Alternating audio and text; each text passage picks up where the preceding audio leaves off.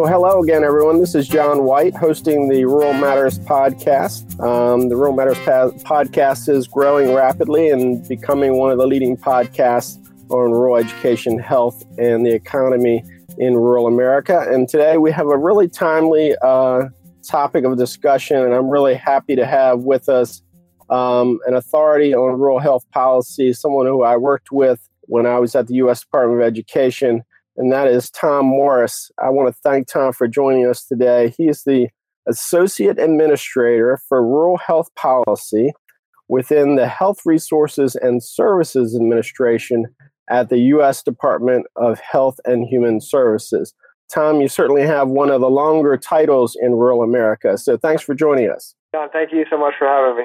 Absolutely. So people can listen to this podcast on iTunes and Google Play and many other places where they find their favorite podcasts. So please share with your friends how to listen to Rural Matters so that you can uh, share more information about rural schools, health, and the economy in rural America. And certainly send us your uh, your suggestions for topics by email at ruralmatterspodcast at gmail.com. So, again, Tom, thanks for joining us. And I just want to kind of dive into the conversation today about um, rural health policy and that intersection with education. As you know, and as you've taught me, there are so many rural health issues that cross over from the community into our schools into policy from the federal government down to the state and local level. Can you just begin by talking about some of the rural, the unique health issues, healthcare challenges in many rural com- communities today and the disparities you see? Sure, John. And, and um, yeah, I think most folks are familiar with the fact that rural areas um, struggle to attract uh, clinicians, physicians, nurse practitioners, physician assistants, and, and those are, are long established.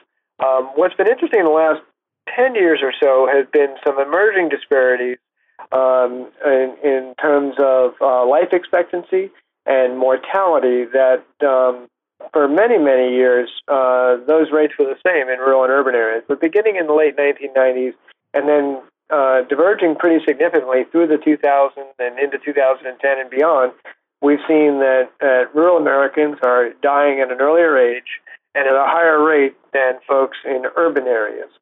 Um, and then new data from the Centers for Disease Control um, shows that uh, rural Americans tend to die uh, what are called potentially excess deaths. In other words, these are deaths that uh, could have been avoided, um, you know, had there been uh, an intervention, so to speak.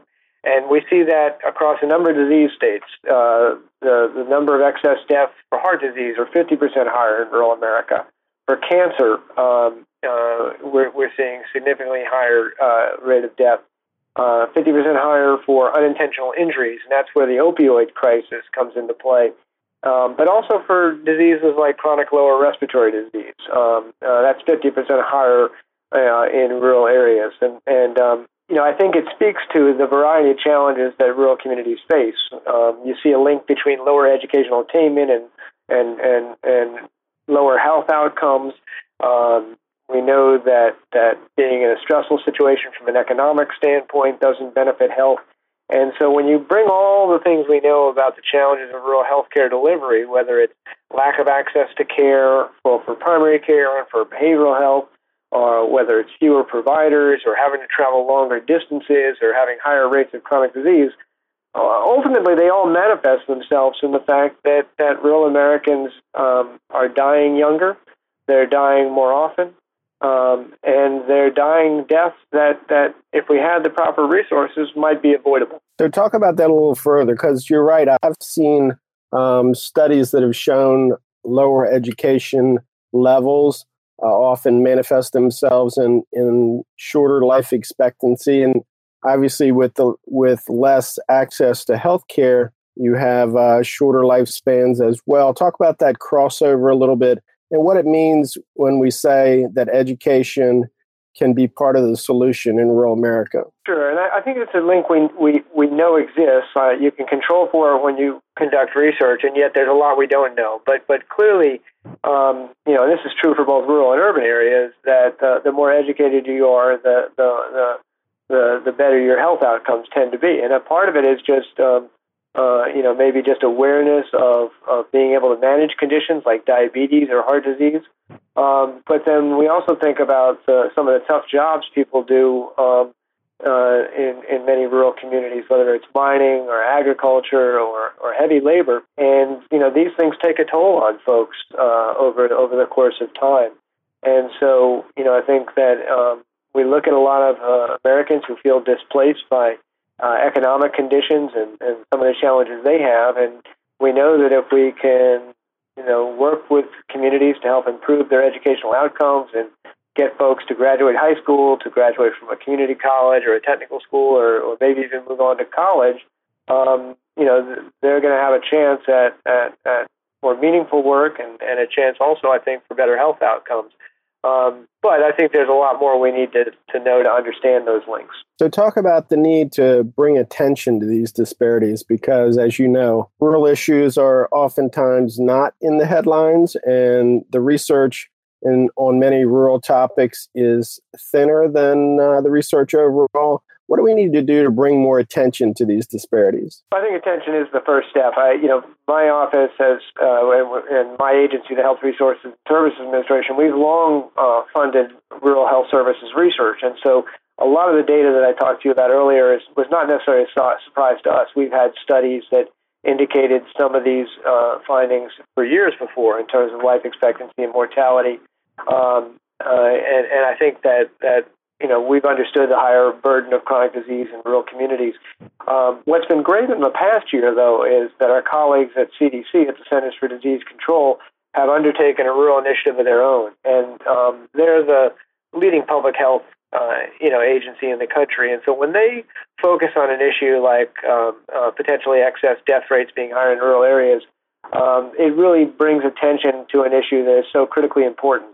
Um, they published a series of uh, almost 16 reports through their mortality and morbidity weekly report series um, that have gotten attention in many of the major publications in the country and uh, public radio, and and um, so that we've created, created, I think, greater awareness of some of these health disparities that exist in rural areas.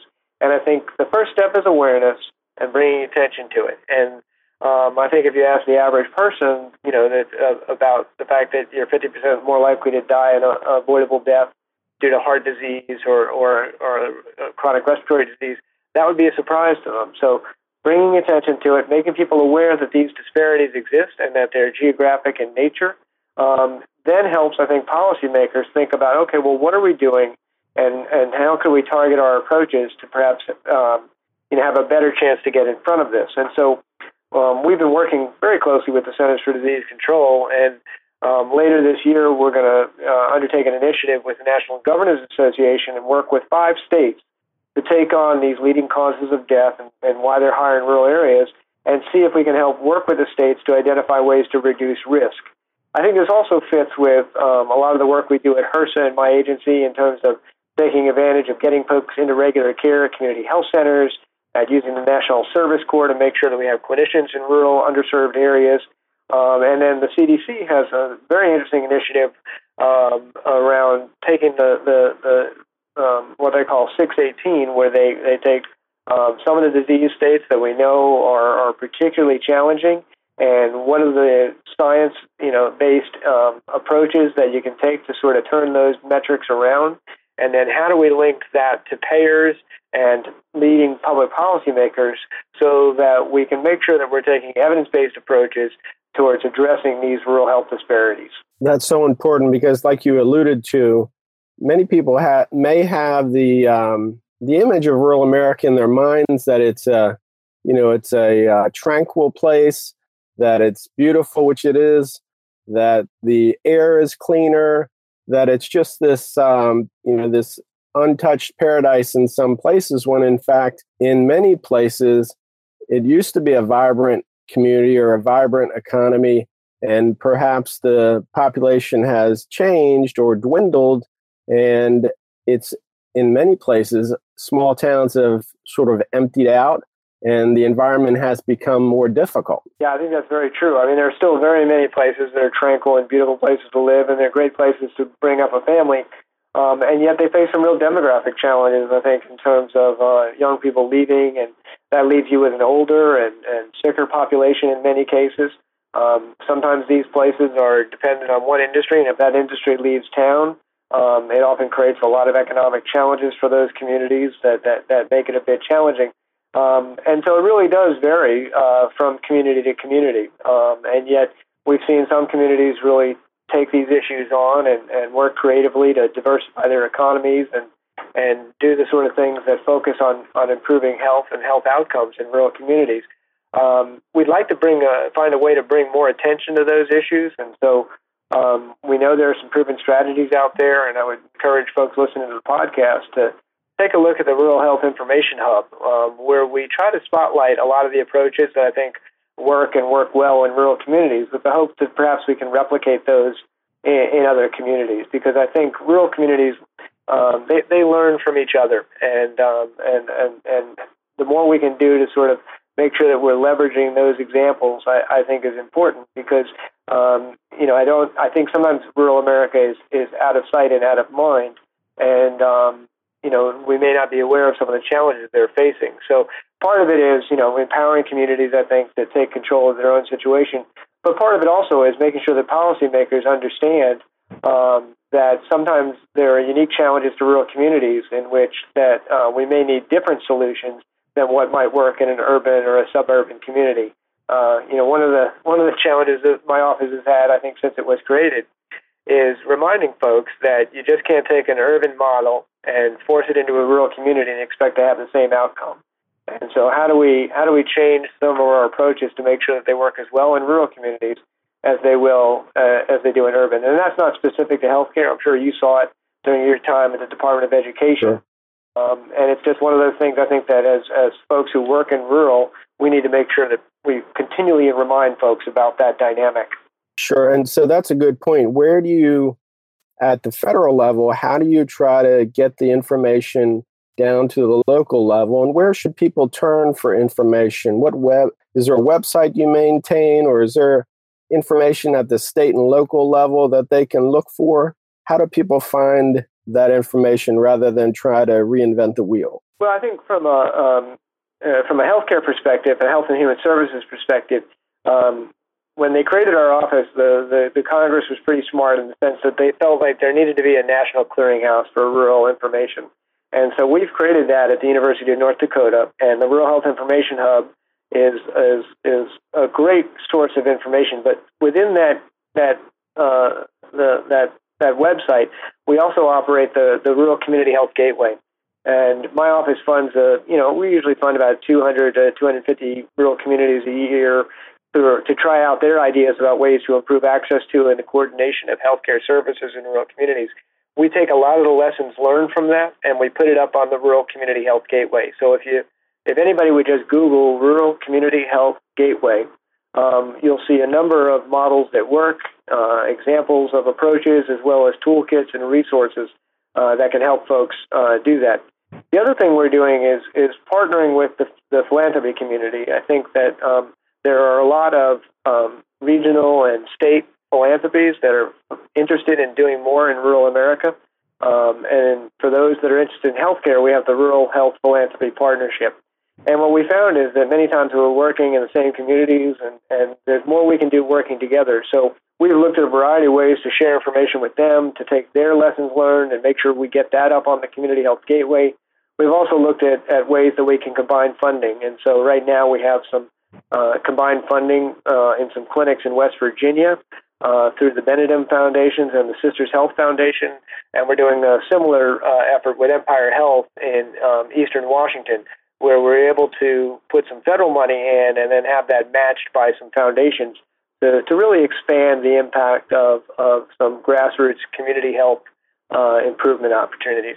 That's excellent. And can you just email me a link and I'll put it up on the podcast so people can go directly to the to the um, rural health resources that you have online? Sure, I'd be happy to do that, and, and uh, I think it'll be a good resource for folks. Excellent. So we're about halfway through our podcast, and I just want to remind um, our listeners that the National Rural Education Association and the Center for Rural Affairs both are our marketing partners. They're great resources for information on education, but also on health and the economy in rural America. The next thing I want to do on today's podcast is sort of transition to the important topic of health and the economy in rural communities because just like with um, education being a primary employer in many rural communities, so is the hospital and the healthcare system.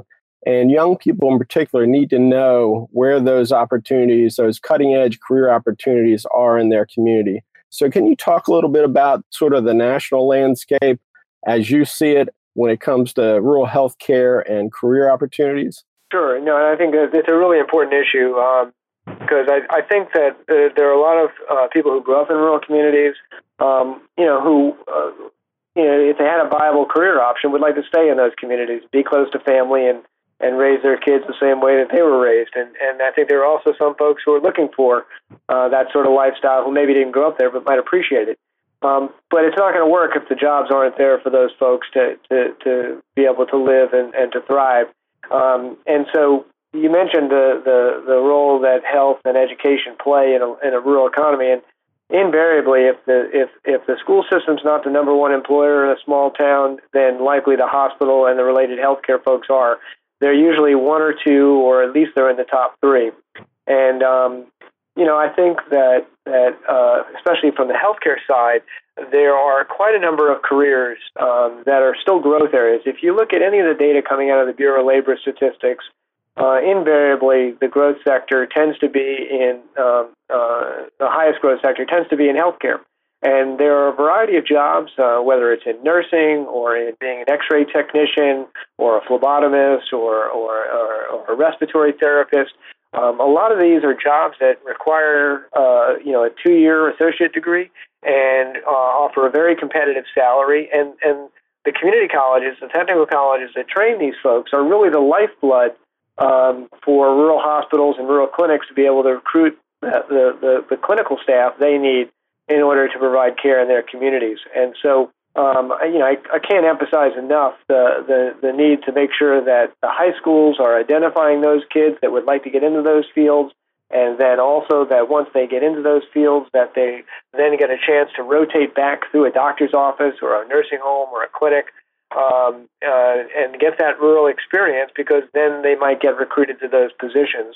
And, and the interesting thing about some of those degrees, especially nursing in particular, is it, there's an opportunity for a bridge um, uh, to a to a higher level of, of career also.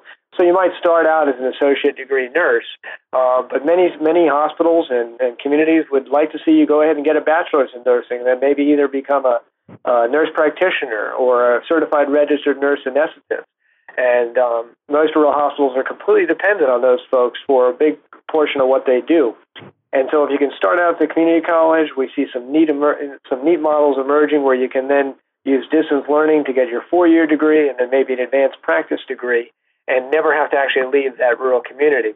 And so, I think the more we can do to promote those models and make sure that people see that there is a chance to get started in those careers, the better.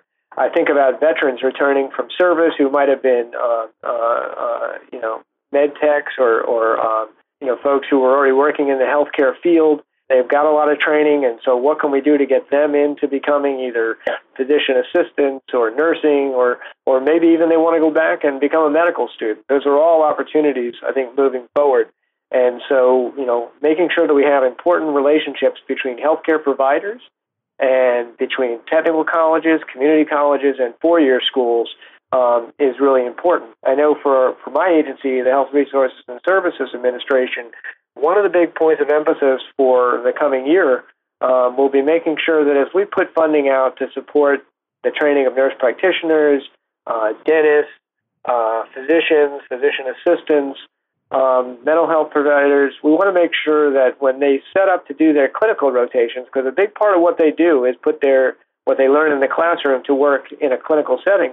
Um, we want to make sure that as many of those as possible are, are getting exposed to training in a rural community because the more likely you, you're more likely to stay in a community if you're if you get a chance to train in that community and you can appreciate uh, the dynamics of that community and so that'll be a point of emphasis for us in all of the grants that we fund at HRSA um, for professional health profession education in the coming year. You're so right, and and those are often some of the higher paying jobs in rural communities too. I might add, and um, when you when I was the deputy assistant secretary for rural outreach at the Department of Education, you and I went places just as the health IT career field was emerging, and the whole transition from paper record keeping to digital record keeping was taking place. Talk about health IT and some of the emerging career fields that are in uh, rural communities that young people need to know about? Yeah, I, I, you know, I think that um, healthcare was a little late to uh, uh, IT in the digital world, um, and yet they're they're making up for the lost time. I think you know, right now you know, there are requirements that physician offices and hospitals all have their uh, electronic health records in place, and that data is becoming increasingly important for um, use in terms of, of making sure that that hospitals and clinics can target um, you know the, the population they have. They now have more information about the population they're serving than they ever had before, and that's an important tool for clinicians if they find out that they've got you know majority of their health of the the the, patients in their practice are diabetic. Um, you know, it's much easier to get that information now out of electronic health record than it ever was in a paper environment. And yet, for a lot of rural hospitals and clinics, um, you know, the ability to mine that data, the ability to maintain those systems, is being done by existing staff. And I think that as we continue to be more reliant on on on the, the health information technology as a key part of how healthcare is delivered, and uh, that we're going to need that next generation of folks who really know IT, who have those sort of backgrounds in software and hardware, um, and they're going to be a key part of the care team moving forward. And so we think about displaced workers um, and some of the money that comes out of the Department of Labor uh, for the health innovation. I mean, for the, uh, the what what is the, basically the state workforce funding. You know, a lot of those displaced workers may find opportunities in the IT field, uh, both in working for healthcare providers, but perhaps also working for the software companies that, that, that are developing the products that go into those communities. Um, I think that we're, we're still trying to figure out the business model for that, that hospitals who tend to be financially challenged anyway are trying to figure out how they can uh, build in this extra expense, but they also realize that they can't afford not to. Um, and so we're at a very interesting uh, point, I think, in that reality. And one of the things that I think that might work for rural communities is whether they might be able to share IT. Um, in other words, you may not have enough for one hospital to do it, but if that hospital also worked with the public health department and a couple of local clinics and the nursing home, there might be enough demand to create that job. And so um, it may be that rural communities could really show the way in terms of being creative about how to finance these positions. There's certainly a growth field, and yet we have to make sure that we we think about how to structure those jobs in a way that takes into account the unique realities of rural communities. You're so right because when we talk about the need for doctors and nurses in rural communities, just like the need for teachers in rural communities. Someone who has lived and grown up in a rural community is more likely to be the person who stays uh, once they see an opportunity. They're comfortable in that environment. They want to stay near their family and friends, as opposed to trying to bring people in from the outside who may have never lived in a small town or a community and may see see it as isolated. They're just not familiar with the area. They don't have family and friends there. So oftentimes, if we invest in the people who are there, who are looking for opportunities, they're more likely to stay. Wouldn't you say that's the case? Oh, definitely. I think that the, the, the growing your own has always been a, a, an important strategy for rural communities. Um, and even if they're not local, but they may be from the next town over. Um, but I but I, I think that it's part of taking control of your own situation and realizing that you know whether it's hiring teachers or clinicians, um, identifying those kids in high school and supporting them along the way, and then creating incentives for them to come home and and be able to build a life uh, where they grew up. You're so right. So we're just about all out of time for this episode of the podcast.